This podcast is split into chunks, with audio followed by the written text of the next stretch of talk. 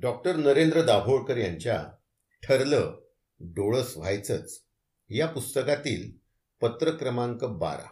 शीर्षक आहे संमोहनाने अकारण संमोहित न होण्यासाठी. प्रिय तरुण मित्रमैत्रिणींनो यावेळेचा प्रश्न आला आहे फलटणच्या निलेश प्रभाकर वाघ यांच्याकडून. मला हे पक्क माहीत आहे की हा प्रश्न अनेकांच्या नव्हे तर तुम्हा असंख्यांच्या मनातील आहे. कारण तो मला अनेक ठिकाणी विचारण्यात आला आहे. शब्द थोड्या बहुत प्रमाणात वेगळे परंतु अर्थ एकच.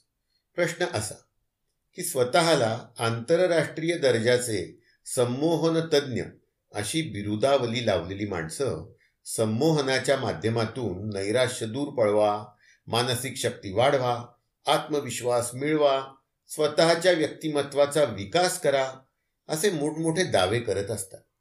खरोखरच मनाची शक्ती संमोहनाने वाढते का? मानसिक विकारावर संमोहन हा प्रभावी इलाज आहे का? संमोहन म्हणजे काय? संमोहन ही खरं तर मनाची एक अवस्था आहे. जसं जागृती स्वप्न झोप बेशुद्धी या मनाच्या वेगवेगळ्या अवस्था आहेत त्यातीलच संमोहन ही एक अवस्था आहे. संमोहनात मन सूचनांशी जडलेल्या तंद्रीत जाते बस. एवढंच होते. आणि यापेक्षा अधिक काहीच होत नाही. व्यक्तिमत्व विकासाबाबत संमोहन अत्यंत परिणामकारक आणि हुकमी यश देणारा मार्ग आहे. त्यामुळे व्यक्तिमत्वातील दोष दूर होतात. मन आनंदी बनतं उत्साह वाढतो सर्वसामान्यांवर सहज प्रभाव पाडता येतो. व्यक्तिमत्व परिपूर्ण होण्यास मदत होते. अशी सद्गुणांची अखंड श्रेय नामावली संमोहनाच्या खात्यावर संमोहनाचे धंदेवाईक प्रवक्ते जमा करतात. खरोखरच असं घडलं तर आणखी काय हवं? व्यक्तिमत्व विकासाची सर्वसामान्य माणसाची ओढ लक्षात घेऊन त्यांना आपल्याकडे खेचण्यासाठी संमोहनाच्या नावे हुशारीचं जाळं फेकलं आहे. या पलीकडे या धाग्यात काही अर्थ नाही. संमोहनाद्वारे वाईटातून चांगल्याकडे अपयशातून यशाकडे चांगल्यातून उत्तमाकडे अशी समृद्धीची वाटचाल सहजतेने चालते. आणि हा दावा कमी वाटतो म्हणून की काय? ही मंडळी पुढे असंही सांगतात की व्यक्तीची आणि समाजाची सारी धडपड आनंदी राहण्यासाठीच असते. संमोहनाद्वारे माणसाचं सुख आणि आनंद त्याच्या मेंदूतच निर्माण करता येतो. त्यामुळे संमोहनाचा वापर प्रत्येकाने केल्यास त्या व्यक्तीने बनलेला सारा समाज आनंद यात्रींचाच बनेल. आता याचा अर्थ असा की माणसाच्या आनंदाचं त्याच्या मेंदूत संमोहनाच्या सूचनांद्वारे कंडिशनिंग करायचं. कोणतंही भौतिक सुख न मिळता किंवा मिळाल्यास ते तुच्छ मानून आपण सुखात आहोत असं मानणारी नियतीवादी वृत्ती आणि कोणत्याही सामाजिकतेचं भान न बाळगता सारा समाजच आनंद यात्रींचा बनू शकतो असं प्रतिपादन करणारे हे संमोहनवाले. या दोन्हीही प्रवृत्ती डोळसपणासाठी धोकादायकच आहेत. निर्मला माता महेश योगी प्रजापिता ब्रह्माकुमारी यापेक्षा वेगळं काही सांगत नाहीत. त्यांचे ध्यानधारणेचे मार्ग देखील संमोहन प्रक्रियेच्या अवतीभोवतीच फिरणारे आहेत. आणि त्यांचा दावाही माणसांना परम आनंदाचा शांतीचा सुखाचा महामार्ग दाखवणारा असाच आहे. आजच्या समाज जीवनातील कठोर वास्तव व्यक्तीचं जीवन हरघडी असुरक्षित आणि उद्ध्वस्त करत असते. बेकारी महागाई जीवघेणी स्पर्धा जातीय दंगली भ्रष्टाचार या सर्वांची छाया व्यक्ती आणि समाजाचं जीवन आर पार व्यापून राहते पोखरत जाते.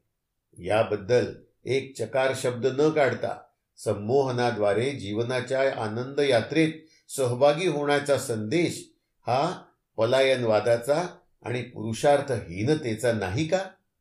बादलीभर पाण्यासाठी नळावर रोज भांडावं लागणाऱ्या किंवा मैलोन मैल वणवण करणाऱ्या भगिनींना संमोहन शांती देईल का? रास्त हक्क डावलल्यामुळे वैफल्यग्रस्त बनलेल्या तरुणाला संमोहन कोणतं समाधान देईल?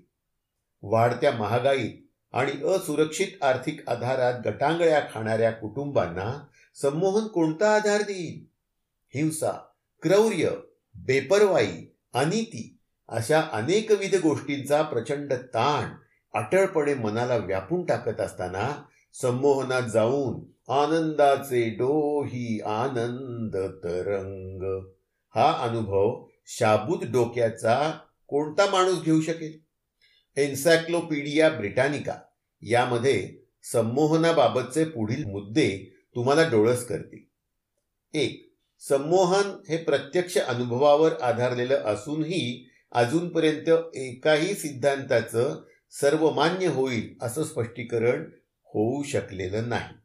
दोन संमोहनाने स्मरणशक्ती वाढते याबद्दल अजूनही विवाद आहे.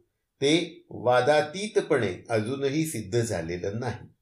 तीन वेदना न होता दंडात सुई टोचण्याचा प्रकार हा संमोहनात सामर्थ्य आहे याचा पुरावा म्हणून काही वेळेला सादर केला जातो तो सर्वथ चुकीचा आहे. चार संमोहित झालेल्या व्यक्तीमध्ये शारीरिक क्षमता आकलन शक्ती शिकण्याचं सामर्थ्य आणि उत्पादन क्षमता यात त्यांच्या जागेपणाच्या क्षमतेपेक्षा वाढ होते हे असंभवनीय आहे. त्याचप्रमाणे जागेपणी जी गोष्ट करणं अशक्य असतं ती संमोहित अवस्थेत करायला भाग पाडणं हेही सर्वत अशक्य आहे. उदाहरणार्थ जर तुम्हाला सायकल चालवताच येत नसेल तर तुम्हाला संमोहित करूनही तुम्हाला सायकल त्या अवस्थेत सुद्धा चालवता येणं अशक्य आहे. पाच केवळ संमोहनाला विज्ञानामध्ये बसवता येणार नाही. उलट संमोहनाला सर्वसाधारण नियमात कसं बसवता येईल हे पाहणं मानसशास्त्राचं काम आहे. सहा. साक्षीदारांकडून सत्य काढून घेण्यात संमोहन हे विश्वसनीय नाही हे आढळून आलं आहे. आठवण्यासाठी किंवा स्मरणशक्तीसाठी संमोहनाचा विशेष उपयोग होत नाही. व्यक्तीला अन्य मार्गांनी प्रोत्साहित करूनही संमोहना इतकाच किंवा त्यापेक्षाही चांगला परिणाम होऊ शकतो. तुमचा विवेकसाथी नरेंद्र दाभोळकर.